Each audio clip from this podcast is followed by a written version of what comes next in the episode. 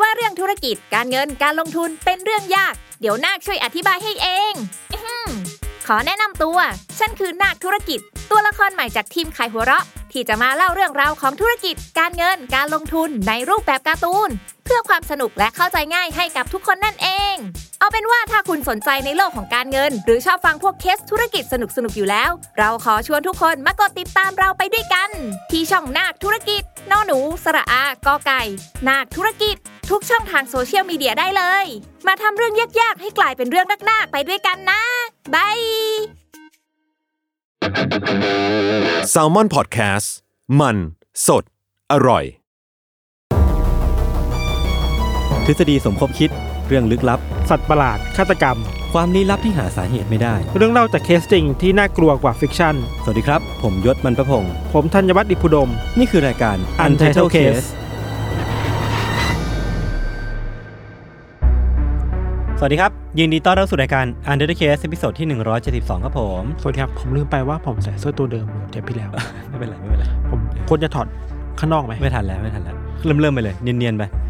วันนี้เรามาอยู่กันในธีมอะไรพี่ธัญให้พี่ธัญพูดชื่อธีมดีกว่าเพราะว่าอันเนี้ยคุณ request มาคุณต้องพูดเอง ทีมซาฟารีเวิลด์ไม่ใช่ไม่ใช่ พูดเลย ผมชงทีให้มขนาดอย่างนี้แบเลยดแซดอย่างบ่อยเอาหน่อยเอาหน่อยเอาหน่อยทีมอาจารย์แดงอ่าคีตาร์ เออเออได้ผมจะไม่พูดทีอะม ไม่ต้องเริ่มหรอกวันเนี้ยผมไม่พูดทีมแม่ครัวแห่งบ้านไมโครกำลังเข้าเน็ตฟลิกซ์ในปีเรื่องนี้คืออะไรเป็นซีรีส์ใหม่ใน Netflix อ้าวเหรอของญี่ปุ่นเหรอ ใช่ใช่ใช่ใช่ใช่อะเรามาอยู่กันในทีมปลาหมึกยักษ์ปลาหมึกปีศาจครับ ไม่งั้นไม่ได้เริ่มสักทีเฮ้ยปลาหมึกยักษ์ปลาหมึกปีศาจเนี่ยคือเป็นเป็น keyword ที่เอาชื่อนี้เลยเหรอ ผมไม่รู้อะค่อยค่อยว่ากัน มันเป็นชื่อที่เราพูดกันบ่อยมากเว้ยในในช่วง Trace Talk ถ้าอืมใครฟัง Trace Talk นะอืมพี่ธัญจะพูดบ่อยมาก ปลาหมึกยักษ์เออปลาหมึกยักษ์ปลาหมึกปีศาจแล้วก็วันหนึ่งเนี่ยพี่โจก็พิมพ์มาในไลน์ว่าเออเอาธีมนี้เลยไหมแล้วคนให้เครดิตกับคุณอะไรนะเอ็นคุณคุณช่องช่อง NTN ป่ะนะเขาชื่อคุณอะไรนะ คุณนอต คุณน้อยน็อตกักับบเตยคุณเตยใช่อ่าใช่ใช่ ที่ที่เขาไปสั่งซื้อปลาหมึกยักษ์ปลาหมึกปีศาจจาก dark web เออซึ่งเราอะชื่นชอบ content เขามากแล้วก็เลยใช่ inspire มาเป็นชื่อธีมในวันนี้นะครับครับ ก็จริงๆคือไม่ต้องอธิบายเพิ่มมากสักเท่าไหร่นักนะว่าอืมเป็นเรื่องเกี่ยวกับอะไร ก็น่าจะเป็นเรื่องเกี่ยวกับสัตว์ประหลาดที่มีรูปลักษณ์เป็นออ t โ p ปุสหรือว่าปลาหมึกยักษ์แล้วกัน Kraken อ่า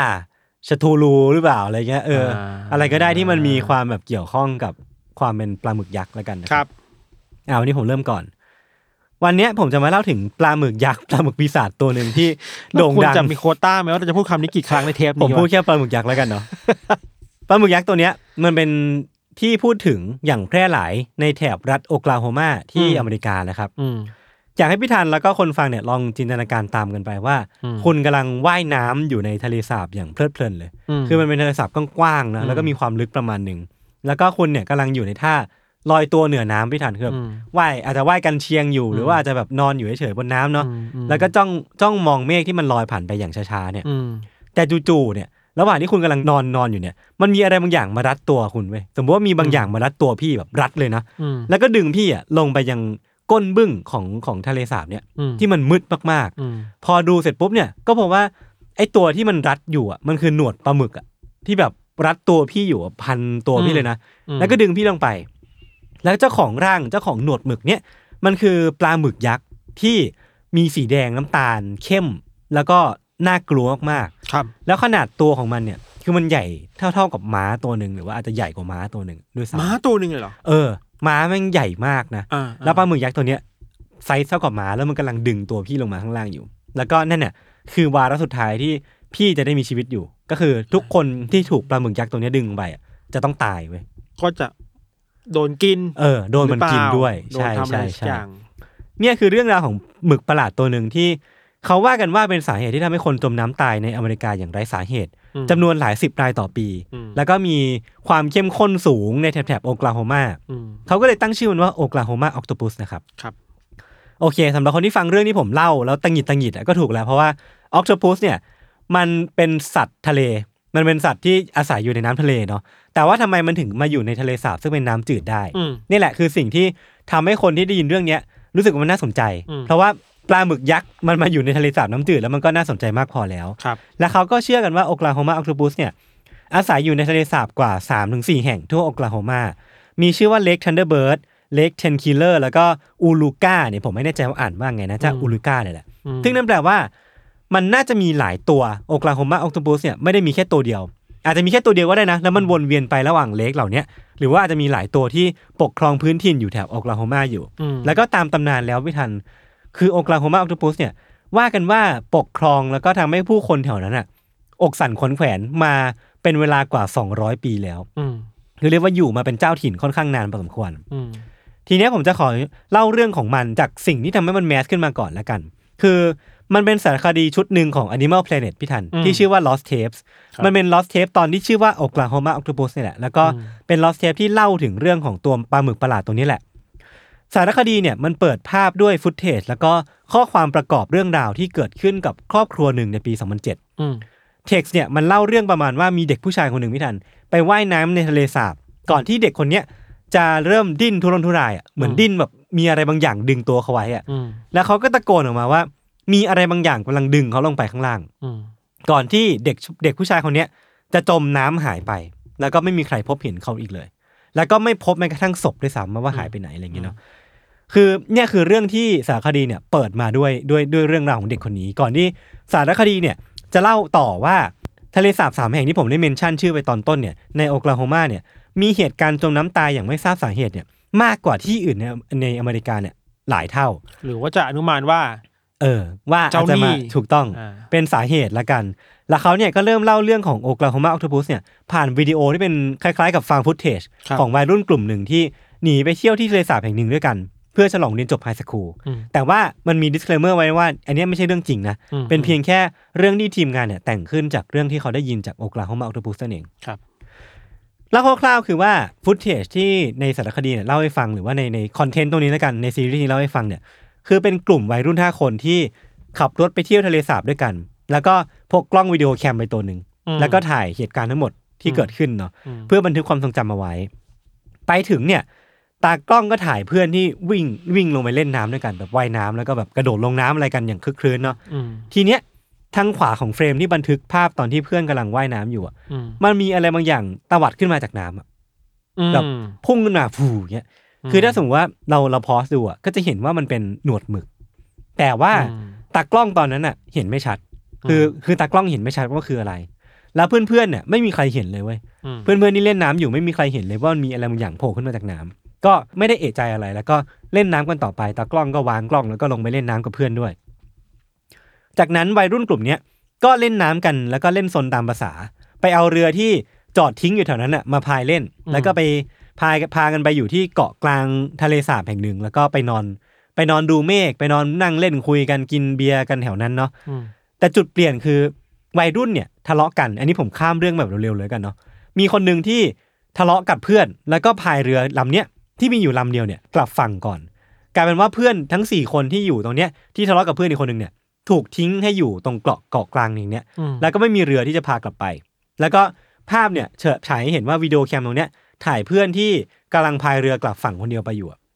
แล้วจู่ๆคือ เรือลำเนี้ยมันล่มลงอะมันล่มลงไปแล้วแบบคว่ำพลิกคว่ำอย่างเงี้ย แล้วเพื่อนที่อยู่บนนั้นอะ ก็แบบดิ้นทุรนทุรายเว้ยอืมแล้วสักพักเขาก็หายไป เหมือนมีอะไรบางอย่างดึงดึงจมเขาลงไปอืมแล้วเพื่อนคนเนี้ยก็ไม่กลับขึ้นมาอีกเลย อันนี้เออคือเรื่องสมมุติถูกเรื่อปะงสมมุติอ่าถูกต้องถูกต้อง ทีเนี้ยเรื่องที่เกิดเกิดขึ้นหลังจากนั้น คือว่ามีเพื่อนอีกคนหนึ่งว่ายน้ำตามไปช่วย ครับ แล้วเพื่อนคนเนี้ยก็หายไปอีกคนหนึ่งอืม ทีเนี้ยเวลามันวาร์ปไปถึงเวลาช่วงกลางคืนแล้วแล้วก็ทั้งสามคนเนี้ยยังเหลืออยู่สามคนนะก็เกาะกลุ่มกันอยู่บนเกาะกลางนี่แหละครับ แล้วก็กลายเป็นว่ามีสัตว์ประหลาดบางอย่างละกัน ที่บุกเข้าเกาะกลางเนี้ยจนมันล่มลงแล้วก็ดึงเพื่อนอีกคนหนึ่งจมน้ำลงไปตายอีกคนหอืนึ่งมแล้วก็เรื่องมันจบลงในที่ว่าเพื่อนที่เหลือสองคนเนี้ยอืมก็พากันว่ายขึ้นฝั่งแล้วก็หนีเอาชีวิตรอดไปได้อืมก็ย้ำกันอีกรอบเนี่ยว่าเนี่ยไม่ใช่เรื่องจริงนะแต่อย่างที่พี่ธันพูดเลยว่าอืมมันเป็นเพียงเรื่องที่ถูกแต่งขึ้นมา แต่ว่าเขาก็อ้างว่ามันมันแต่งขึ้นมาจากเขาโครงความเป็นจริง หรือว่าเรื่องที่ได้ยินมาจากของโอคลาโฮมาออ t ต p ปัสเนาะอืมซึ่งถ้ามันเป็นจริงเนี่ยก็นับว่ามันเป็นสัตว์ประหลาดที่น่ากลัวประมาณหนึ่งเลยอะอืมเพราะว่าสารคดีนี้เองเนี่ยทำให้เรื่องราวของโอคลาโฮมาออ t ต p ปัสเนี่ยมันถูกแพร่กระจายไปทั่วในฐานะปลาหมึกยักษ์ที่อืมฆ่าชีวิตคนไปเยอะมากๆ แล้วก็ครับมันเป็นปลาหมึกประหลาดที่อาศัยอยู่ในน้ำจืดได้ แล้วก็มีตัวตัวใหญ่เท่าม้า มีสีดำมีสีแดงน้ำตาลที่น่ากลัวมากตามที่สารคดีได้บอกเอาไว้ แต่ทีเนี้ยเรื่องราวของโอคลาโฮมาออ t ต p ปัสเนี่ยมันเป็นเรื่องราวของ Urban Legend หรือว่าเป็นเรื่องราวของคริปติดที่มีแผลเยอะที่สุดมเรื่องหนึ่งที่ผมเคยหยิบมาเล่าเลยก็ว่าได้อืมหลังจากเนี้ยผมจะเป็นการแฉละกันหรือว่าเป็นการแบบแชร์เล่าคุณแชร์ปลาหมึกก็เหรอเล่าถึงแฟกต์ละกันว่าอ่าทำไมมันถึงดูไม่ค่อยน่าเชื่อถือสักเท่าไหร่ เหตุผลแรกเลยพี่ธัญคือ ไอ้โอคลาโฮมา octopus เนี่ยมันต่างจาก UFO หรือว่า Bigfoot หรือว่า Nessie หรือว่าตัวอื่นๆที่เรามักจะได้ยินกันถ้าพูดถึง cryptid เนาะอืมคือโอกลาโฮมาอ c t ต p u s เนี่ยไม่มีภาพถ่ายหรือว่า footage ที่บันทึกภาพของมันเอาไว้ได้เลยอืมแม้แต่ชิ้นเดียว คือถ้าสมมติว่าเราพูดถึง Bigfoot อะเราจะนึกถึงภาพนั้นออกกับพี่ธัญที่อืมอ่าเป็นภาพไกลๆเดินแล้วก็มีเดินออหันหลังมาเป็นเงาอยู่หรือว่าภาพ Nessie ก็ค่อนข้างชัดเจนมากๆ หรือว่า UFO มันก็จะมีภาพของคนที่เห็น UFO ตามที่ต่างๆ ในอเมริกาเยอะมาก แล้วก็เป็นภาพที่เรานึกภาพออก แต่กลับกันคือของโอกลาโฮมาอ c t ต p u s เนี่ยไม่มีแม้แต่ภาพเดียวอืมที่คนอ้างว่าถ่ายโอกลาโฮมาอ c t ต p u s ได้อืมอันที่สองเลยคือว่าเรื่องของน้ำจืดกับน้ำเค็มเลยแหละ คือมันก็เป็นประเด็นดีเบตนะว่า คือปลาหมึกยักษ์อย่างที่บอกไปตั้งแต่แรกเลยว่ามันเป็นสัตว์ที่อาศัยอยู่ในน้ำเค็ม จะมาอยู่ในน้ำจืดได้ยังไงอืมโอเค คือเท่าที่ผมไปหาข้อมูลมา มันมีพวกตัวอย่างแมงกะพรุนหรือว่าปลาบางชนิดเนี่ย ที่สามารถปรับตัวจากน้ำน้ำทะเลมาอยู่ในน้ำจืดได้อืมแต่มันไม่เคยมีบันทึกเอาไว้เลยว่าปลาหมึกยักษ์หรือว่าออ t o ต u s เนี่ยสามารถย้ายที่มาอยู่ในน้ำจืดได้อืมเออไม่มีไม่มีแม้แต่ตัวเดียว นั่นแปลว่าถ้าเอากลาโฮมาออ t o ต u s มีจริงเนี่ยมันอาจจะเป็นปลาหมึกยักษ์ตัวแรกที่สามารถทำทำสิ่งนี้ได้อืมซึ่งก็ไม่ได้แปลว่าเป็นไปไม่ได้นะ แค่ว่าอืมโอกาสมันน้อยเท่านั้นเองอืมแล้วก็มาถึงปัญหาต่อไปพี่ทันว่า ถ้าเอากลาโฮมาออ t o ต u s เนี่ยมันมีอยู่จริงๆเนี่ยมันจะอยู่ได้ยังไง คือปลาหมึกยักษ์ทั่วไปพี่ทันมันกินพวกปลาตัวเล็ก ๆ หรือว่าปูหรือว่าหอยอะไรเงี้ยเนาะแต่ว่าพวกทะเลสาบที่เขาเชื่อกันว่าโอกลาโฮมาออ t o ต u s อยู่เนี่ยมันมีแต่ปลาตัวใหญ่ๆอะซึ่งมันก็ไม่ใช่สิ่งที่หมึกจะกินได้ครับโอเค ถ้าโอกลาโฮมาออ t o ต u s นี่มันมีตัวใหญ่เท่าม้าจริงอะอืมมันอาจจะกินม้าก็ได้ หรือมันอาจจะกินคนเป็นอาหารด้วยก็ได้อืมเออ ซึ่งถ้ามันดึงคนลงไปฆ่าจริงๆเนี่ยอะอาหารการกินก็อาจจะไม่ใช่ปัญหาเพียงแต่ว่ามันอาจจะผิดธรรมชาติของอ c t ต p u s ตัวอื่นนั่นเอง แต่ที่ดูจะเป็นปัญหามากที่สุดของเรื่องเนี้ยคือว่ามันคือเรื่องของตัวทะเลสาบนี่แหละ คือจำได้ไหมที่ผมบอกแต่แรกว่าตามตำนานแล้วเนี่ยโอกลาโฮมาอ c t ต p u s เนี่ยอยู่มามากกว่า 100ถึง200 ปีแล้วอืมเรียกว่าอยู่มานานมากๆเนี่ย ซึ่งก็มันก็เกินอายุไขของหมึกตัวหนึ่งไปไปนานมากเหมือนกันอืมก็อันนี้ก็เว้นไว้ก่อนแล้วกันเนาะครับแต่ว่าถ้ามันเป็นสัตว์ประหลาดจริงๆ ก็เข้าใจได้ว่ามันอาจจะมีอายุยืนมากกว่าปลาหมึกยักษ์ทั่วไปอืมทีเนี้ยที่เป็นปัญหาคือว่า ทะเลสาบที่คนเชื่อกันว่ามันอาศัยอยู่เนี่ย อย่างเช่น ทะเลสาบ Tenkiller ทะเลสาบ Thunderbird หรือพวกเนี้ยจุดร่วมของทะเลสาบเหล่าเนี้ยคือมันเป็นทะเลสาบที่มนุษย์ขุดขึ้นมาเองทั้งหมดเลยอะอืมเออ คือคือขุดขึ้นมาเพื่อเป็นแหล่งน้ำดื่ม แล้วถ้าสมมติว่าเรา track ย้อนกลับไปในประวัติศาสตร์ของของบ่อเหล่าเนี้ยมันถูกขุดเมื่อปีหนึ่งเก้าหกศูนย์ปีหนึ่งเก้าเจ็ดศูนย์นั่นเอง ซึ่งก็ไม่ถึงหนึ่งร้อยปี นั่นแปลว่าตำนานที่อ้างว่าโอกลาโฮมาอ c t ต p u s มาอยู่ในบ่อเนี้ยนานถึงร้อยสองร้อยปีอะเป็นไปไม่ได้เว้ยเพ ราะว่าบ่อนี้มันเพิ่งสร้างขึ้นมาไม่ถึงร้อยปีด้วยซ้ำอะหรือว่าเป็นความจริงที่เขาไม่อยากให้คนรู้หรือเปล่า เอออันนี้ก็ไม่แน่ใจเหมือนกัน เออนั่นแปลว่า ถ้านอกเหนือจากเรื่องน้ำจืดน้ำเค็มแล้วเนี่ยอืมถ้ามันอยู่มานานขนาดนี้จริงเนี่ย มันอาจจะต้องเคยอยู่ที่อื่นมาก่อนอืมแล้วมีคนหยิบมันมาปล่อยที่น้ำทะเลสาบเหล่านี้หรือเปล่าอืมอันนี้ก็จะเป็นทฤษฎีหนึ่งเนาะอืมนี่ยังไม่นับข้อสงสัยว่าออกลาโฮมาออ t ต p u s เนี่ยมีตัวเดียวหรือว่ามีหลายตัวอืมถ้ามันมีตัวเดียวนะนั่นแปลว่ามันจะต้อง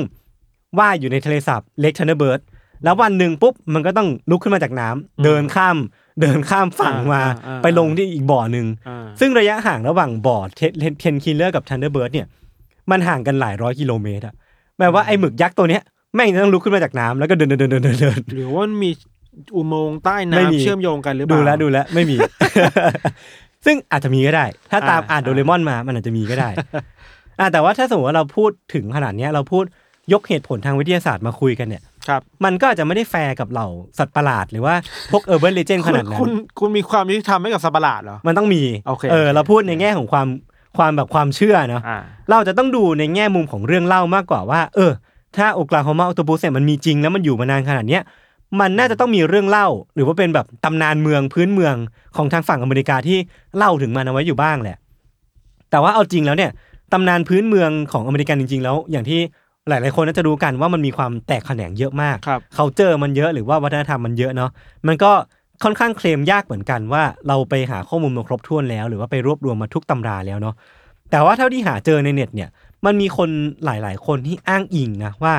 เคยได้ยินเรื่องของหนวดปลาหมึกยักษ์ที่มันจะโฉบขึ้นมารัดตัวคนที่อยู่บนชายฝั่งอะแล้วก็ดึงไปกินข้างล่างอะแปลอันเนี้ว่ายมันต้องใหญ่ และเออยาวมากนะ มันอาจจะเป็นเรื่องของคราเคนอาจจะเป็นเรื่องของสัตว์ประหลาดตัวอื่นอ่ามันไม่ใช่เรื่องของโอ l ลาโฮมาออ t o ต u s ซะทีเดียว เพียงแต่อ่าว่ามีตำนานที่เล่าถึงปรากฏการณ์นี้อยู่อ่าว่ามีแบบปลาหมึกที่ดึงคนลงมากินครับเออ แต่ก็ไม่ชัวร์ว่ามีจริงหรือเปล่าว่า มีคนเล่าถึงว่ามีตำนานพื้นเมืองนี้อยู่จริงหรือเปล่าเนาะ แต่ว่าถ้าไปค้นดูเนี่ย ก็จะไม่มีการค้นพบว่าในตำนานเมืองของอเมริกาเนี่ยมีการเมนชั่น ถึงเรื่องของหมึกยักษ์ที่อาศัยอยู่น้ำจืด และดึงคนจมน้ำอยู่เลย หรือพูดง่ายๆคือว่า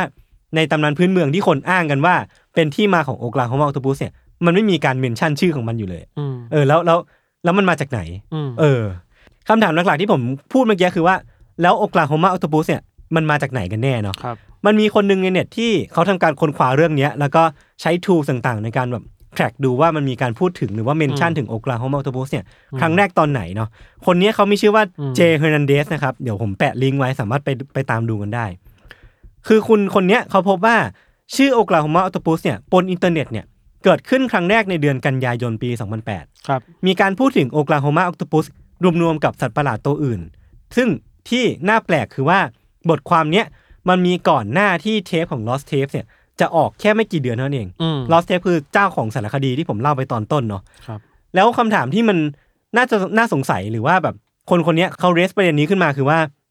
ทำไมสัตว์ประหลาดที่มันไม่ได้แมสนะตอนนั้นน่ะอืมถึงมาอยู่ในซีรีส์ Lost Tape ได้อืมแต่ว่าถ้าเราไปพิจารณาดูตัวซีรีส์ Lost Tape อะ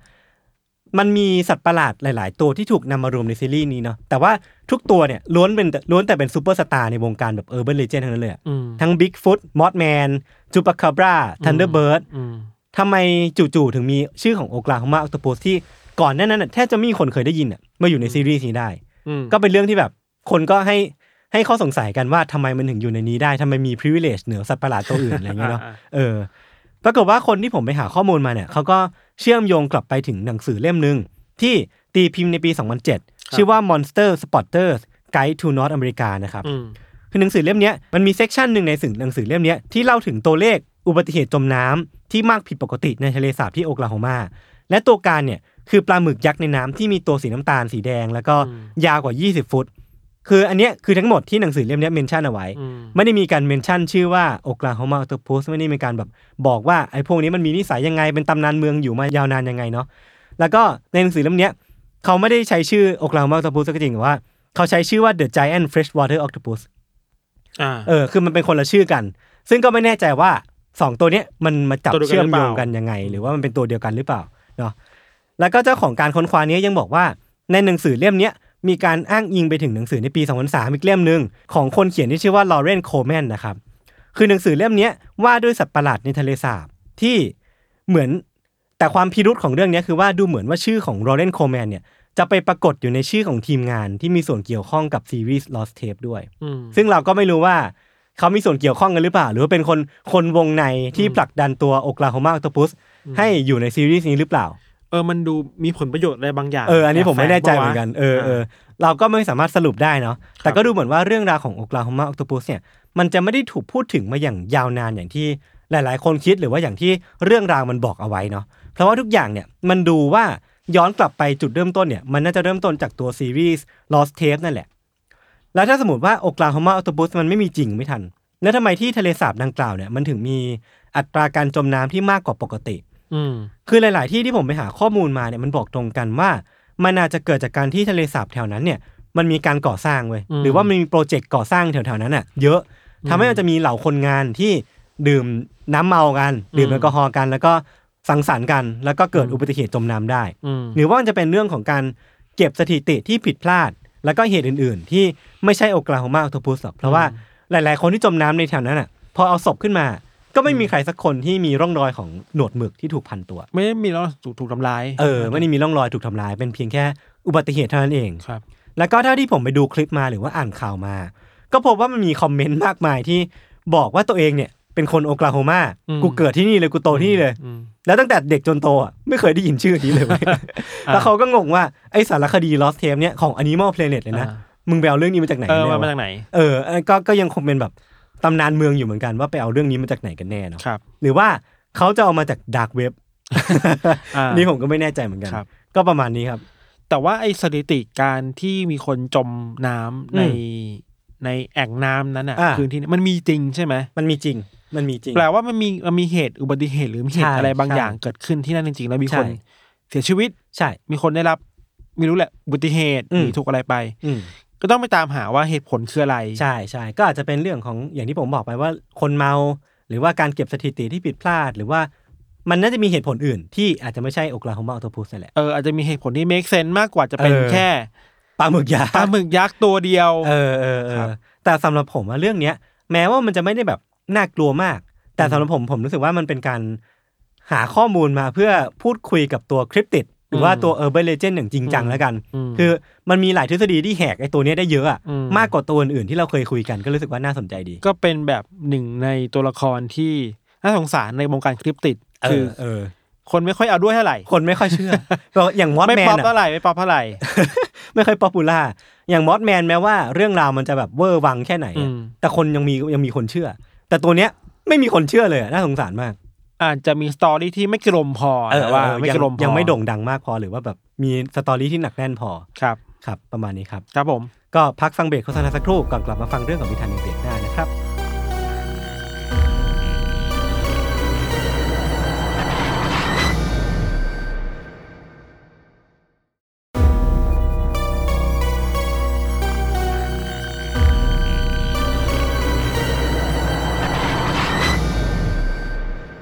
เคของเรา ปลาหมึกยักษ์ที่เราหมายถึงเนี่ยอืมมันคือปลาหมึกยักษ์จริงๆเนาะในใช่เรื่องของเรา มันคือคอรับอ t o โ u สแหละอืมจริงๆปลาหมึกมันก็มีหลายแบบปะอืมปลาหมึกแต่ไม่เควกยักษ์หมึกกล้วยอะไรเงี้ยหมึเนาะกกล้วยอร่อยเออเออนี่เออครับเคยกินปลาหมึกยักษ์ปะไม่เคย มันกินได้ด้วยใช่ไหมไม่รู้เออ มีใครเคยกินก็กดกะไม่ใช่ กดคอมเมนต์มาช่วงนี้ฟังพี่ฟานบ่อย คือจริงๆแล้วอะถ้าจะพูดถึงตัวปลาหมึกยักษ์กับยศครับ แค่ตัวมันเองอะก็น่ากลัวสำหรับแล้วเราแล้วอะมันมีความยูซีประมาณหนึ่งแล้วเว้ยเออเออในเออในความหมายที่ว่า มึงเป็นแบบนี้ได้ยังไงวะ อืมอืมอืมเราจะพยายามบอกแต่ละเหตุผลว่าทำไมมึงถึงเป็นแบบนี้วะอ่าความสงสัยว่ามึงทำไมมึงอะไรแบบนี้เดี๋ยวเดี๋ยวจะเข้าใจ คือวันนี้พี่จะมาเล่าเป็นสารคดีสัตว์โลกประมาณหนึ่งเลยปะมากกว่านั้นมากกว่านั้นอ่าโอเคมากกว่านั้นโอเคโอโอเคเคเริ่มต้นจากตัวไอตัวออ t o โ u สหรือปลาหมึกยักษ์เองอะเราครัก็บไปเจอข้อมูลมาหลายอย่างเว้ยอืมปลาหมึกยักษ์เนี่ยมันมี ความรู้สึกนึกคิดของตัวเอง ชัดเจนมากๆตัวหนึ่งเป็นสัตว์ตัวหนึ่งที่มีความรู้สึกนึกคิดความตระหนักรู้อะอืมมากที่สุดตัวหนึ่งในโลกนะ ภาษาอังกฤษมันคือ consciousness ปะ ไม่แน่ใจไม่กล้าเออเออ ไม่กล้าพูดไปถึงขั้นนั้น แต่ครับว่ามันมันรู้ว่ามันคืออะไรมันทำอะไรอยู่ แล้วมันอยู่ที่ไหนอะ อืม คือเคยมีนักวิชาการคนหนึ่งครับ เขาไปสนใจเรื่องพฤติกรรมของปลาหมึกยักษ์ในตู้ในอควาเรียมที่ตู้ใหญ่ๆอะไรพวกเนี้ยอืม แล้วเขาเจอข้อสรุปหนึ่งว่า เฮ้ยมันรู้ตัวเว้ยอืมว่าตัวมันเองอะอยู่ในแท้งน้ำที่อ่าอ่าถูกกักขังเสรีภาพอยู่เชี่ยรู้ขนาดนั้นเลยเหรอมันมีโลกข้างในแท้งน้ำและอ่ามัมันมีโลกข้างนอกแท้งน้ำอ่าที่มันสามารถออกไปได้อยู่เว้ยเหมือนนีโมอะนีโมที่รู้ว่าตอนเนี้ยอยู่ในบ่อเอออยู่ในบ่อปลาตู้ปลาใช่แต่จริงๆมันมีทะเลกว้างใช่ใหญ่ มีนักวิชาการชื่อว่าคุณสเตฟาลิงควิสถ้าอ่านชื่อไม่ผิดนะ เคยไปสำรวจพฤติกรรมของปลาหมึกยักษ์ในตู้น้ำเนี่ยเขาเรียนไม่แหละเขาเนี่ยไปสนใจว่าปลาหมึกยักษ์เนี่ยมันสามารถเรียนรู้สิ่งต่างๆ ที่อยู่อ่าในแทงน้ำได้แค่ไหนครับ และเขาเจอว่ามันสามารถไปหยิบจับสิ่งของแปลกปลอมที่อยู่ในแทงน้ำอะเคลื่องกลับมาได้เว้ยเคว้งกลับมาเลยเหรอเคว้งแบบว่า โยนเครื่ทิ้องงอะอะโยนทิ้งใส่อะไรบางอย่าง โยนอ่าทิ้งใส่สัตว์ตัวอื่น โยนทิ้งใส่ เจ้าหน้าที่ที่เขาไปยุ่งกับมันน่ะครับอันนี้อย่างแรกนะ นอกจากเนี้ย มันยังรู้ถึงสิ่งแปลกๆที่อยู่ในแทงน้ำเช่นเฮ้ยตรงนี้มันคือวาล์วเปิดปิดว่ะอืมตรงนี้มันคือที่ระบายน้ำที่มันมีฟองน้ำออกมาอ่าอ่ามันมักจะเดินทางเข้าไปหาสิ่งเหล่านี้แล้วก็แบบเอาหนวดไปแตะแตะอ่าอ่าๆคือแตะเป็นพิเศษอะอืมแปลว่ามันรับรู้นะเราว่าเรารู้ว่าสิ่งเนี้ยแปลก สิ่งเนี้ยแปลกเออสิ่งเนี้ยไม่ใช่เรื่องปกติ หรือบางทีครับ มันก็จะอยู่นิ่งๆเมื่อมันมีเจ้าหน้าที่ที่แบบแปลกหน้า ผ่านเข้ามาเว้ยรู้ขนาดนั้นเลยเหรอขนาดนั้นเลยเออแล้วมันจะอยู่นิ่งๆจนกว่ากระทั่งคนคนนี้จะหายไปหรือว่ามันจะพยายามเคลื่อนตัวแบบเล็กๆน้อยๆอะครับ เพื่อออกจากสายตาของคนคนนี้ให้ได้มากที่สุดอะอืมเพราะว่ารู้สึกว่าเป็นภัยอะไรอย่างงี้ป่ะแบบนั้นไม่คุ้นชินอะอ่าพูดอีกแบบคือว่าถ้าแท็งก์น้ำนี่มันคือ map map หนึ่งอะครับ มันเป็นสัตว์ที่มันสำรวจครบทั้ง map เลยเว้ย อ๋อ คือไม่ต้องเปิด map ละ ไม่ต้องเปิดแล้วเออเออรู้แล้วว่าอะไรอยู่ตรงไหน มีจุดซ่อนตัวตรงไหนได้บ้างครับ คือมันพยายามเรียนรู้ตลอดเวลาในสิ่งที่นี่สิ่งที่มันอยู่แล้วมันเป็นน่ะอืมน่าสนใจ นอกจากนี้ยังมีงานวิจัยในปี 2010ประโยชน์ครับที่มีนักวิจัยทีมหนึ่งไปทดลองว่าอันนี้สนุกดี คือเขาแบ่งคนลงเป็นสองคนอืมคนหนึ่งเนี่ยพยายามจะแกล้งมันอ่าคือจะเอาไม้ไปกระทุ้งมันอะเอาไปแย่ๆมันอะอืมอีกคนหนึ่งเนี่ยจะแบบไม่ทำอะไรแบบปกติทั่วไปอะ แล้ว ทดสอบว่ามันจำได้ไหมว่าคนไหนดีกับมันเออคนไหนร้ายกับมันเออแล้วเมื่อถึงเวลาหนึงเนี่ยเขาใจะให้นักนักนักทดลองสองคนเนี่ย ใส่เสื้อผ้าที่เหมือนกันอืมชุดเดียวกันอืมแล้วดูว่ามันจำได้ไหมอ่าคนไหนดีกับมันคนไหนไม่ดีกับมัน คือตรงเนี้ยมันวัดสองอย่าง วัดว่ามันจำได้ไหมเออเรื่องหนึ่งกับมันจำด้วย รูปประพันธ์สันฐานแบบไหนหรือใช่ว่าแบบจำที่ชุดจำที่สีหน้าหรือว่าอะไรใช่พวกนี้เนาะใช่ สรุปแล้วเนี่ย ถึงแม้ว่าคนสองคนเนี่ยจะแต่งตัวคล้ายกันเหมือนกันน่ะอืมแต่มันจำเคล้าโครงใบหน้าอ่ารูปร่างได้เออแล้วปลาหมึกตัวเดิมตัวนี้ล่ะยศครับ มันจำได้ว่าเชียกูจำได้มึงแกล้งกู เป็นคนเจ้าคิดเจ้าแค้นคือมันจะมีวิธีการรีแอคกับคนที่เคยแกล้งมันแบบหนึ่งอืมอืมเช่น พยายามไม่ยุ่งกับมันอืมไม่สูงสิงด้วยพยายามว่ายหนีตีตัวออกห่างแต่กับคนที่มันจำได้ว่าไม่ได้เป็นภัยคุกคามมันน่ะ มันจะเล่นด้วยอืมมันจะเข้ามาอยู่ปกติมาเอาหนวด มันสัมผัสนู่นนี่นั่นเนี่ยแปลแปลว่า มันจำใบหน้าคนได้เออแล้วมันเลือกได้ว่ามันจะทำแบบนี้เออกับคนนี้นะ ที่เป็นคนดีครับ คนที่ไม่ดีมันก็จะไม่ยุ่งด้วยหรือจะจะก้าวร้าวด้วยอะอืมอืมอันเนี้ยสนุกไปอีก คือมีงานวิจัยในปี2005ก็เหมือนจะแบบ ค้นพบอะไรแบบนี้เหมือนกัน คือว่า พบว่าปลาหมึกที่พวกเขาทดลองด้วยเนี่ย มันเลือกที่จะพ่นน้ำใส่เจ้าหน้าที่ที่มาคนเรียกบางคนเท่านั้นเว้ยเออคือไม่ถูกโฉลกเนี่ยเหรอไม่ถูกฉลกไม่ถูกโฉลกกูเรีไม่ยกชอบมึงเรียกทาร์เก็ตว่าถ้าคุณไม่ชอบมึงกูจะพ่นน้ำหรือว่าพ่นน้ำจะเป็นสสัญลักษณ์อะไรบางอย่างว่าสนิทด้วยหรือเปล่านะ แต่ว่าเล่นมันด้วยเลือกมันเลือกเออคนมันเลือกคนครับ โดยสรุปเนี่ย ในในหมวดนี้คือว่ามันตระหนักได้ ว่ามันมีโลกภายในอืมแท้งน้ำและโลกภายนอกแท้งน้ำและมันเลือกได้ว่ามันจะทำแบบนี้กับใคร และอ่าทำแบบนี้กับใครครับก็ถือว่าฉลาดประมาณนึงเลยแหละออโดยเฉพาะการพ่นน้ำเนี่ยแบบว่าเออเออกูเลือกมึงนะว่าเออโอเคมึงเป็น target กูครับ เรื่องต่อไปใน peak มากครับ เกิดขึ้นในงานวิจัยในปีที่เขาเผยแพร่ในปี 2020โยนอืมไม่ไม่นานมานี้เอง นักวิจัยชื่อว่าคุณเอดิวาโดเซมพาโยอืม เป็นนักวิจัยด้านชีววิทยาทางทะเลเนาะค่อนข้างจริงจังมาก เขากับทีมงานไปพบว่ามันมีหมึกยักษ์ตัวหนึ่งหรือกลุ่มหนึ่งในทะเลแดงเลสซีอะบางตัวเนี่ย นิสัยมันค่อนข้างดุดันอืมนิสัยก้าวร้าว คือมันพบว่าถ้ามันมีปลาตัวไหนที่อยู่ใกล้ๆมันแล้วนิสัยไม่ดีอะมันจะต่อยหน้าปลาเว้ยต่อยเนี่ยมันเอาหนคืวดไปต่อยหน้าเลยเฮ้ยเขาเขาดุดันจริงว่ะเออเอาเอาขออธิบายเพิ่มเติมหน่อยคือว่า นิสัยของปลาหมึกยักษ์ในเลสซีครับอืมเวลามันไปออกล่าอาหารในอืมในทะเลเนี่ย มันจะจัดกลุ่มกับปลาฝูงหนึ่งอืมคือไปพร้อมกันอะอืมมันเขาเรียกว่ามันถ้อยทีถ้อยอาศัยกันอะทำงานกันเป็นทีมอะอ่าอ่าปลาก็จะรู้ว่าถ้าไปกับปลาหมึกยักษ์เนี่ย มันจะสามารถจับเหยื่อได้ง่ายกว่าอ่าแบ่งปันอาหารกันอะนึกออกป่ะอืมทำงานเป็นทีมอะแบบอ่าไปด้วยกันอะเป็นความสัมพันธ์แบบได้ประโยชน์ทั้งคู่ ใช่ได้ประโยชน์ทั้งคู่บวกบวกอืมแต่เมื่อในบางบางบริบทที่พบว่าที่ปลาหมึกพบว่าไอปลาตัวเนี้ยมึงเอาอาหารมากเกินไปเนี่ยอ่ามันก็จะหงุนหงิดเว้ยอ๋ออ๋อเหมือนเจอมันคนจะเห็นชกหน้า เจอคนเห็นแก่ตัว ใช่เออแล้วมันชกจริงเออๆ ด้วยความที่ปลาหมึกยักษ์มันเป็นสัตว์ที่มันไม่ได้มีกระดูกเนาะอืม เพราะฉะนั้นหนวดมันอะแขนมันอะมันจะทำอะไรก็ได้ คือมันมันห่อให้เป็นหมัดมันห่อให้เป็นหมัดได้ เออมันห่อให้เป็นแล้วมันจะดชกหน้าไปแบบนี้เว้ยหมัดยางยืด แบบลูฟี่ เออ อันนี้คือเหตุผลหนึ่งที่อืม นักวิจัยเขาวิเคราะห์กันว่ามันทำแบบนี้ เพราะหนึ่งคือมันโกรธปลาที่มึงไม่ทำงานเป็นทีมอะ อืมอืมอืมอืมอีกเหตุผลหนึ่งที่นักวิจัยเขาวิเคราะห์กันคือว่า เวลาเห็นปลาหรือเห็นสัตว์อื่นๆ ในในที่อยู่ในทีมเดียวกันน่ะทำตัวไม่ดีละโมบมากเกินไปครับปลาหมึกมันจำเป็นต้องแสดงอำนาจของตัวเองอืมว่าฉันนี่แหละคือคนที่คุมเกมนี้นะอ่าอ่าไอพฤติกรรมแบบเนี้ยไอการชกหน้าสัตว์อื่นไปเรื่อยๆ เนี่ยอืมอืมมันแสดงว่าแกต้องฟังฉันฉันคือคนที่คุมเกมในทีมนี้อยู่อะ เหมือนเป็นการปกครองด้วยความกลัวประมาณนึงนะเออตัวนี้นั่นแหละมันคือการทั้งทวงคืนตำแหน่งการเป็นอ่าหัวหน้าแก๊งแล้วก็ แล้วก็ทวงคืนความยุติธรรมให้กับเพื่อนๆในทีมว่าเออมึงไม่สามารถเอาอาหารไปกินเองได้อะอืมมึงต้องแบ่งให้เพื่อนอะอืมอันนี้คือก็สนุกดีอันหนึ่งอืมยังมีอีกเรื่องสมองคือเรารู้ว่าว่าปลาหมึกยักษ์มีสมองที่ใหญ่มากอ่าถ้าเทียบกับขนาดตัวใช่ไหมใช่ แต่นักวิจัยบางคนก็ยืนยันว่าบางทีไอ้ขนาดสมองเนี่ยขนาดสมองที่มันใหญ่เนี่ยมันไม่ได้แปลว่ามันฉลาดขนาดนั้นเออมันยุคขึ้นอยู่กับความเชื่อมโยงกันอะไรหลายอย่างเชื่อมโยงในระบบประสาทเออครับเออ มันมีบทความจาก BBC ที่บอกว่าไอ้ปลาหมึกยักษ์เนี่ยมันมีเซลล์สมองประมาณ500ล้านเซลล์อ่าเท่ากับนายกแถวๆเนี่ยที่แบบแปดหมื่นแปดหมื่นเซลล์แต่เซลล์สมอง60เปอร์เซ็นต์น่ะ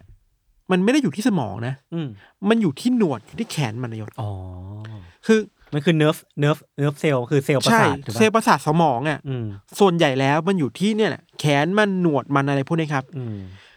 พูดอีกแบบหนึงได้ว่ามันเลยมี sense ของการที่การไปจับต้องสิ่งของแล้วมันสามารถ react ต่อสิ่งของนั้นอย่างรวดเร็วมากอ่าฮะๆคือไอเซลล์ประสาทมันคุยกันเองไงครับในโครงสร้างมันเองครับ หลาย ๆ คนก็เทียบว่า ไอโครงสร้างแบบเนี้ยระบบประสาทแบบนี้ที่มันกระจายเต็มไปในหนวดอะแปลว่าปลาหมึกมันไม่ได้คิดผ่านสมองในหัวนะอืมอืมหนวดมันคิดได้อ่า เพราะฉะนั้นมันจะสื่อสารกันเองภายในหนวดเองว่าโอเค มึงจับซ้ายนะ อันนี้จับขวานะอืมอันนี้จับแบบนี้นะเพื่อได้กินเหยื่อได้คอืรับมอืมแล้วพอมันคิดเองได้อะ ไม่รู้ผมผมเดานะ ว่ามันจะไม่เหมือนที่มนุษย์เรา react จากแขนไปสู่สมอง คือมันต้องมีเออเออกระบวนใช่การที่แบบไปจับปุ๊บ สมมติร้อนมันต้องแบบส่งกลับไปแล้วสมองไปกลับมา แต่อันเนี้ยคือหนวดแต่ละเส้นเนี่ยมันมีสมองเป็นของตัวเองใช่มันแบบ ร้อนปุ๊บเอาออกเลย หรือว่าใช่สัมผัสถึงไฟปุ๊บมันเด้งได้เลย ใช่ มันสั่งการด้วยตัวมันเองได้โดยที่ไม่จำเป็นต้องไอตัวข้างบนอะเออมันจะเออสั่งการกลับมาขนาดนั้นเว้ยเออเออน่าสนใจ มันนั่นแหละมันดูยิ่งแปลกเข้าไปใหญ่อะครับ เราเองก็เพิ่งรู้จริงๆอันนี้อีกเรื่องหนึ่งว่าปลาหมึกยักษ์เนี่ยมันเป็นสัตว์ที่ตาบอดสีนะยศ อืมเดี๋ยวเคยได้ยินมาบ้าง มันขัดกับความเชื่อของพวกเราว่าไอการที่มันสามารถเปลี่ยนสีร่างกายตัวเองได้อ่าแบบเพื่อภายในพรางตัวปริ้งเดียวอะเออเพราะมันมองเห็นสีอะครับจริงๆแล้วมันมองไม่เห็นสีเว้ยอืม แต่ว่ามันเปลี่ยนได้เพราะว่ามันมองเห็นผ่านเซลล์ประสาทอืมอืมหรือว่าเซลล์เขาเรียกว่า เซลล์บนผิวหนังมันเองนี่แหละอืมที่สามารถวิเคราะห์แสงวิเคราะห์สีได้เพราะฉะนั้นมันเลยเปลี่ยนได้รวดเร็วอะไรครับโอ้โหเก่งเนาะมันมีข้อมูลทางวิทยาศาสตร์เขาเรียกว่าไอการเปลี่ยนร่างกายแบบเนี้ยมันผ่านสิ่งที่เรียกว่า chromatophore อ่า chromatophore ที่เป็นเซลล์บนผิวหนังนี่แหละครับสิ่งเหล่านี้มันทำให้ปลาหมึกยักษ์มันต่างจากกิ้งก่า อืมกิ้งก่ามันเปลี่ยนสีได้ใช่ปะมันคือ camouflage อะไรเงี้ยแต่กิ้งก่ามันเปลี่ยนได้ช้าอืมันใช้เวลาประมาณหนึงเลยอะอืมกว่ามันจะเปลี่ยนสีให้เข้ากับสภาพแวดล้อมได้อะครับแต่ปลาหมึกยักษ์อะมันเปลี่ยนได้แค่วินาทีเดียวอืมสองวิอย่างที่เราบอก เพราะว่าเส้นประสาทมันต่างเยอะๆมันเยอะอ่ามมาก แล้วมันมองเห็นผ่านนี่แหละ ร่างกายมันนะครับ นอกจากนี้ยังมีคนสังเกตต่อมานะว่า อันนี้ก็อยู่สี่เหมือนกันว่า เคยเห็นปลาหมึกยักษ์มันเปลี่ยนสีตอนที่มันนอนหลับไหม เออนักวิจัยเลยสมมติฐานว่า หรือว่าปลาหมึกยักษ์เนี่ยมันฝันได้ อ๋อ เออ เคยเห็นคลิปที่มันแบบหลับอยู่แล้วมันก็เปลี่ยนสีไปเรื่อยๆเป็นใช่สีปะไปเรื่อยเออเป็นสีรุ้งเลยเว้ยๆ มีคนวิเคราะห์ว่า หรือว่า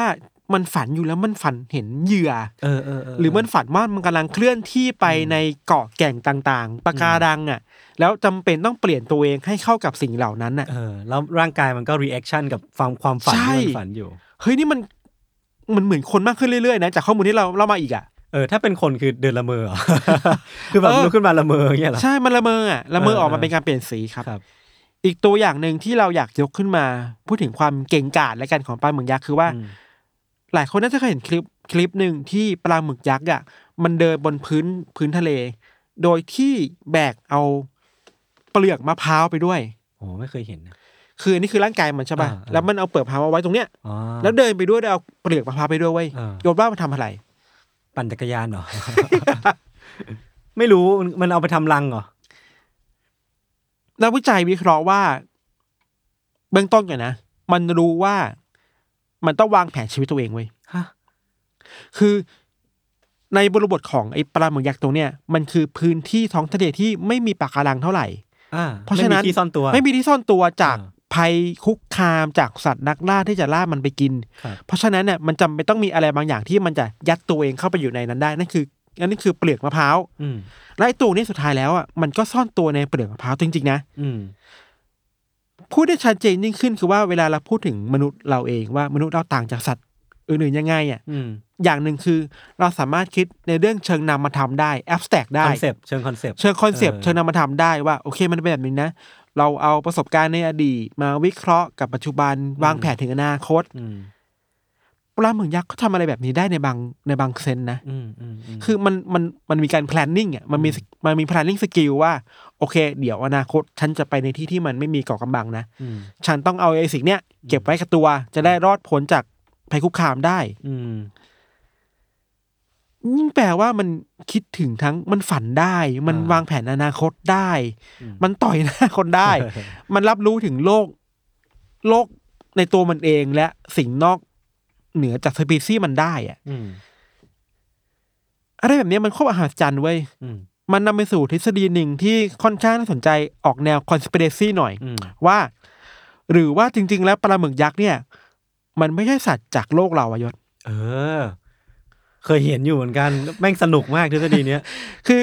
เคยมีนักวิจัยไม่ไม่ใช่เล่นๆนะสามสิบสามคนโอ้โหจริงเหรอรวมกันตีพิมพ์บทความลงในวารสารชื่อว่า Progress in Biophysics อ่า and Molecular Biology อ่านักวิจัยสามสิบสามคนเนี่ยไม่รู้คิดอะไรอยู่อ่าเขานำเสนอนำเสนอทฤษฎีว่า หรือว่าปลาหมึกยักษ์เนี่ย มันมาจากนอกโลกเออเออคือ ต้นทางมันอะจะมาจากสิ่งมีชีวิตนอกโลก หรืออะไรบางอย่างนอกโลกก็ได้ ก็คือเป็นเอเลี่ยนนั่นแหละ เอออืมเขาอธิบายอย่างนี้ว่าเขาย้อนกลับไปในโลกยุคแบบเขาเรียกว่ายุคแคมเบรียนนะครับเราก็ไม่แน่ใจคืออะไรเหมือนยุกัคนแคมเบียนคือยุคยุคเก่ามากเออผมจำไม่ได้มันคือยุคไหนแต่มันคือยุคในอดีตมากระยะเวลาคือประมาณ540ล้านปีที่แล้วอืมคือยุคแคมเบรียนเนาะมันมีการแทรกแซงจากปัจจัยภายนอกโลกเข้ามาอย่างโลกเรา เช่น วัตถุอวกาศอุกกาบาตต่างๆ แล้วมันอาจจะมีไวรัสต่างดาวๆอ๋อที่มาจากสิ่งเหล่าเนี้ยลงมาที่โลกอ่าทำให้เกิดสิ่งมีชีวิตเหล่านี้ก็ได้ ที่แบบว่าเป็น high intelligence เออ ที่พีคมากคือที่ลุยศบอกสุดน่าสนใจเว้ยเขานำไปสู่ทฤษฎีหนึ่งที่คิดว่าไอ้ความสามารถแบบเนี้ยไอ้ความลับอย่างเนี้ยมันคือผลของวิวัฒนาการจากโลกอนาคตของโลกอื่นอืมที่มันมันตกบนโลกเรา อ๋อ มันคือการหยิบยืมมาจากอนาคตอะเออเออเออซึ่งก็น่าสนใจดีนะคือเฮ้ยถ้ามันมีสิ่งมีชีวิตมันฉลาดขนาดเนี้ยเออแล้วมันเป็นสิ่งที่พื้นฐานของโลกอื่นอะอืมแปลว่ามันกำลังตั้งโลกล่างในโลกเราหรือเปล่าวะแล้วมันไปตั้งลกลากอยู่ใต้ทะเลลึกบางเอิญจะอยู่ในใต้ทะเลลึกเออเออจุดที่มันตกหรือว่าวิวัฒนาการของมันนะครับครับ นอกจากเนี้ยกลุ่มนักวิจัยทีมเนี่ยครับ ก็พูดถึงความเป็นไม่ได้ว่า หรือในบางทีมันก็อาจจะมาจาก พูดอะไรนะไข่ของปลาหมึกยักษ์ในยุคแรก ๆ เนี่ยอืมมันได้รับการผสมจากอุกกาบาตจากต่างดาวอืมของสัตว์ชนิดนึงเนี่ยผสมปุ๊บมันทำให้เซลล์บางอย่างมันผสมเข้าด้วยกันกับไข่และอืมกลายเป็นสัตว์ที่มันมีสติสัมปชัญญะสูงขนาดเนี้ยเออ high intelligent อะเออเราว่าเวลามนุษย์เราไม่สามารถอธิบายอะไรได้อะเออก็จะไปบอกเออมึงนอกโลกเพราะนอกโลกมึงฉลาดกว่าเราอะเอออะไรเงี้ยครับอืม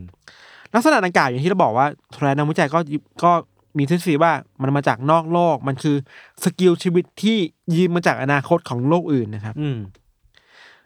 แต่ถึงอย่างนั้นนายศก็มีคนบอกว่า ก็มีนักวิจัยที่มาเคาน์เตอร์เรื่องนี้บอกว่ามึงสุดท้ายแล้วอย่าไปเเชื่ออะไรมากหรอกผมว่ามันก็เป็นทฤษฎีหนึ่งที่แบบฟังสนุกสนุกได้ใช่ไหมอืมเออแต่เราก็ไม่รู้หรอกว่า อะไรจริงไม่จริงอะครับ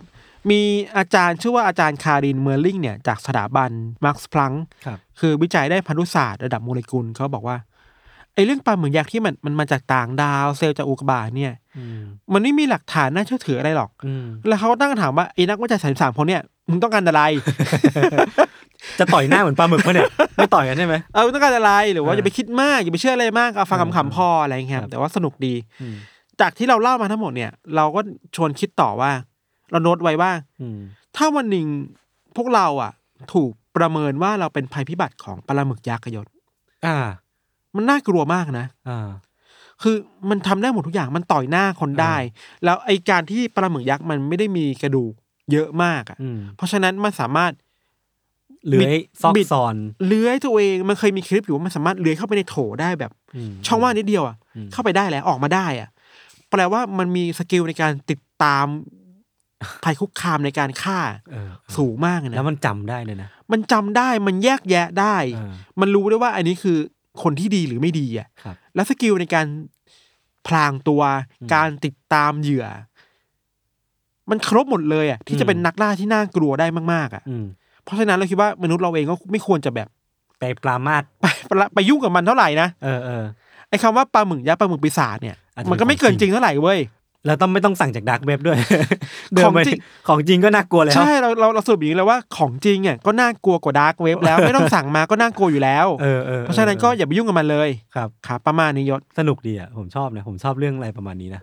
แต่ว่าหลายอย่างที่เราบอกมันยูซีตัวมันเองอะใช่แล้วแล้วผมหลายเรื่องผมก็เพิ่งรู้นะแต่ว่าพอเราพูดในแง่เนี้ยบอกว่ามนุษย์อาจจะลืมไปว่าจริงๆแล้วอะสัตว์หลาย ๆ ชนิดมันก็วิวัฒนาการมาพร้อม ๆ กับเราเนาะ เออเราแค่มองในเลนส์ของเราที่เรารู้สึกว่าเราแบบวัฒวิวัฒนาการมาฉลาดกับมันจริงๆแล้วอะมันก็ใช้เวลาเท่าๆกันแบบว่าอืมถ้าเขาจะมีชีวิตรอดอะเขาก็ต้องพัฒนาไปควบคู่กับเราอะใช่มันแค่ใช่คนละแขนงกันนั่นเองเคยมีบางทฤษฎีที่วิเคราะห์ว่าวิวัฒนาการของปลาหมึกยักษ์ที่ทำให้อืมมันต้องฉลาด แล้วมันเอาตัวรอดเก่งขนาดนี้เพราะว่า เมื่อก่อนน่ะ มันอยู่ในเปลือกหอยอะอ๋อ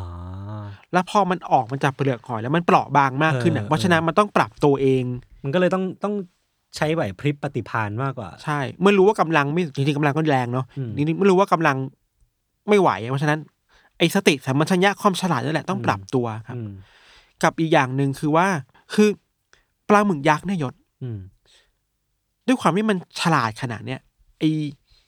พฤติกรรมนี่มันสามารถปรับเข้ากับสถานการณ์ได้ขนาดเนี้ยอืมเราเลยคิดว่าหรือว่ามันไม่แปลกว่าที่มันต้นทางที่ทำให้มนุษย์อะรู้สึกอันแคนนี่กับมันอะ เราไม่รู้แปลไทยว่าอะไรภาษาอังกฤษมันคำว่าอันแคนนี่อะเออไม่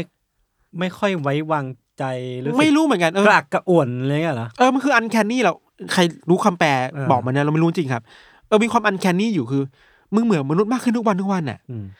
ไอความกลัวจนกลายเป็นเรื่องเล่าแบบคลาเค้นมหรือแบบปลาหมึกยักษ์ที่แบบออกมาโจมตีเรือประมงกลางทะเลมันเลยเป็นไปได้ไงมันคือความรู้สึกหวาดหวั่นปะมันคือหวาดหวั่นว่ามึงทำได้ขนาดนี้มันเออไม่เออแปลกที่มันจะแบบฆ่าคนได้อะ ซึ่งมันก็อาจจะเป็นที่มาของอย่างที่พี่ทันพูดว่าคราเคนอืมหรือว่าแบบสัตว์ประหลาดหลาย ๆ ตัวที่มีความเกี่ยวข้องกับแบบเทน t เคิลอะไรพวกเนี้ยเออเออมันจะค่อนข้างน่ากลัวตลอดนะภาพหนึ่งที่เรากลัวปลาหมึกยักษ์มากคือภาพที่มันแบบมันกางแขนออกมาเยอะน่ากลัวน่ากลัวๆเออไม่น่ากลัวจริงเออแล้วมันจะชอบมีแบบภาพเรือแล้วก็มีหนวดใหญ่เออๆกำลังจะฟาดลงมาเออไอ้เหี้ยน่ากลัวมากแบบมันน่ากลัวรู้สึกว่านั่นแหละ แค่ตัวมันเองก็น่ากลัวแล้วไม่ต้องสั่งจากดักเว็บก็น่ากลัวครับครับ ผมประมาณนี้ครับได้ครับอะงั้นก็จบ EP ไปด้วยการที่ทุกคนจะลองสั่ง UC จาก dark web ดู แล้วก็เสร็จแล้วเราจะไปซื้อปลาหมึกปิ้งกิน แล้วเพิ่งเมื่อกี้เพิ่งพูดว่ากลัวอยู่เลย เอาแต่มันไม่ใช่ปลาหมึกยักษ์ไง อะงั้นวันนี้ก็ประมาณนี้นะครับ ครับ ก็ติดตามรายการ a n a l y Case ของพวกเราทั้งสองคนได้ทุกช่องทางของ Salmon Podcast เช่นเคยครับ วันนี้ผมสองคนลาไปก่อน สวัสดีครับ สวัสดีครับ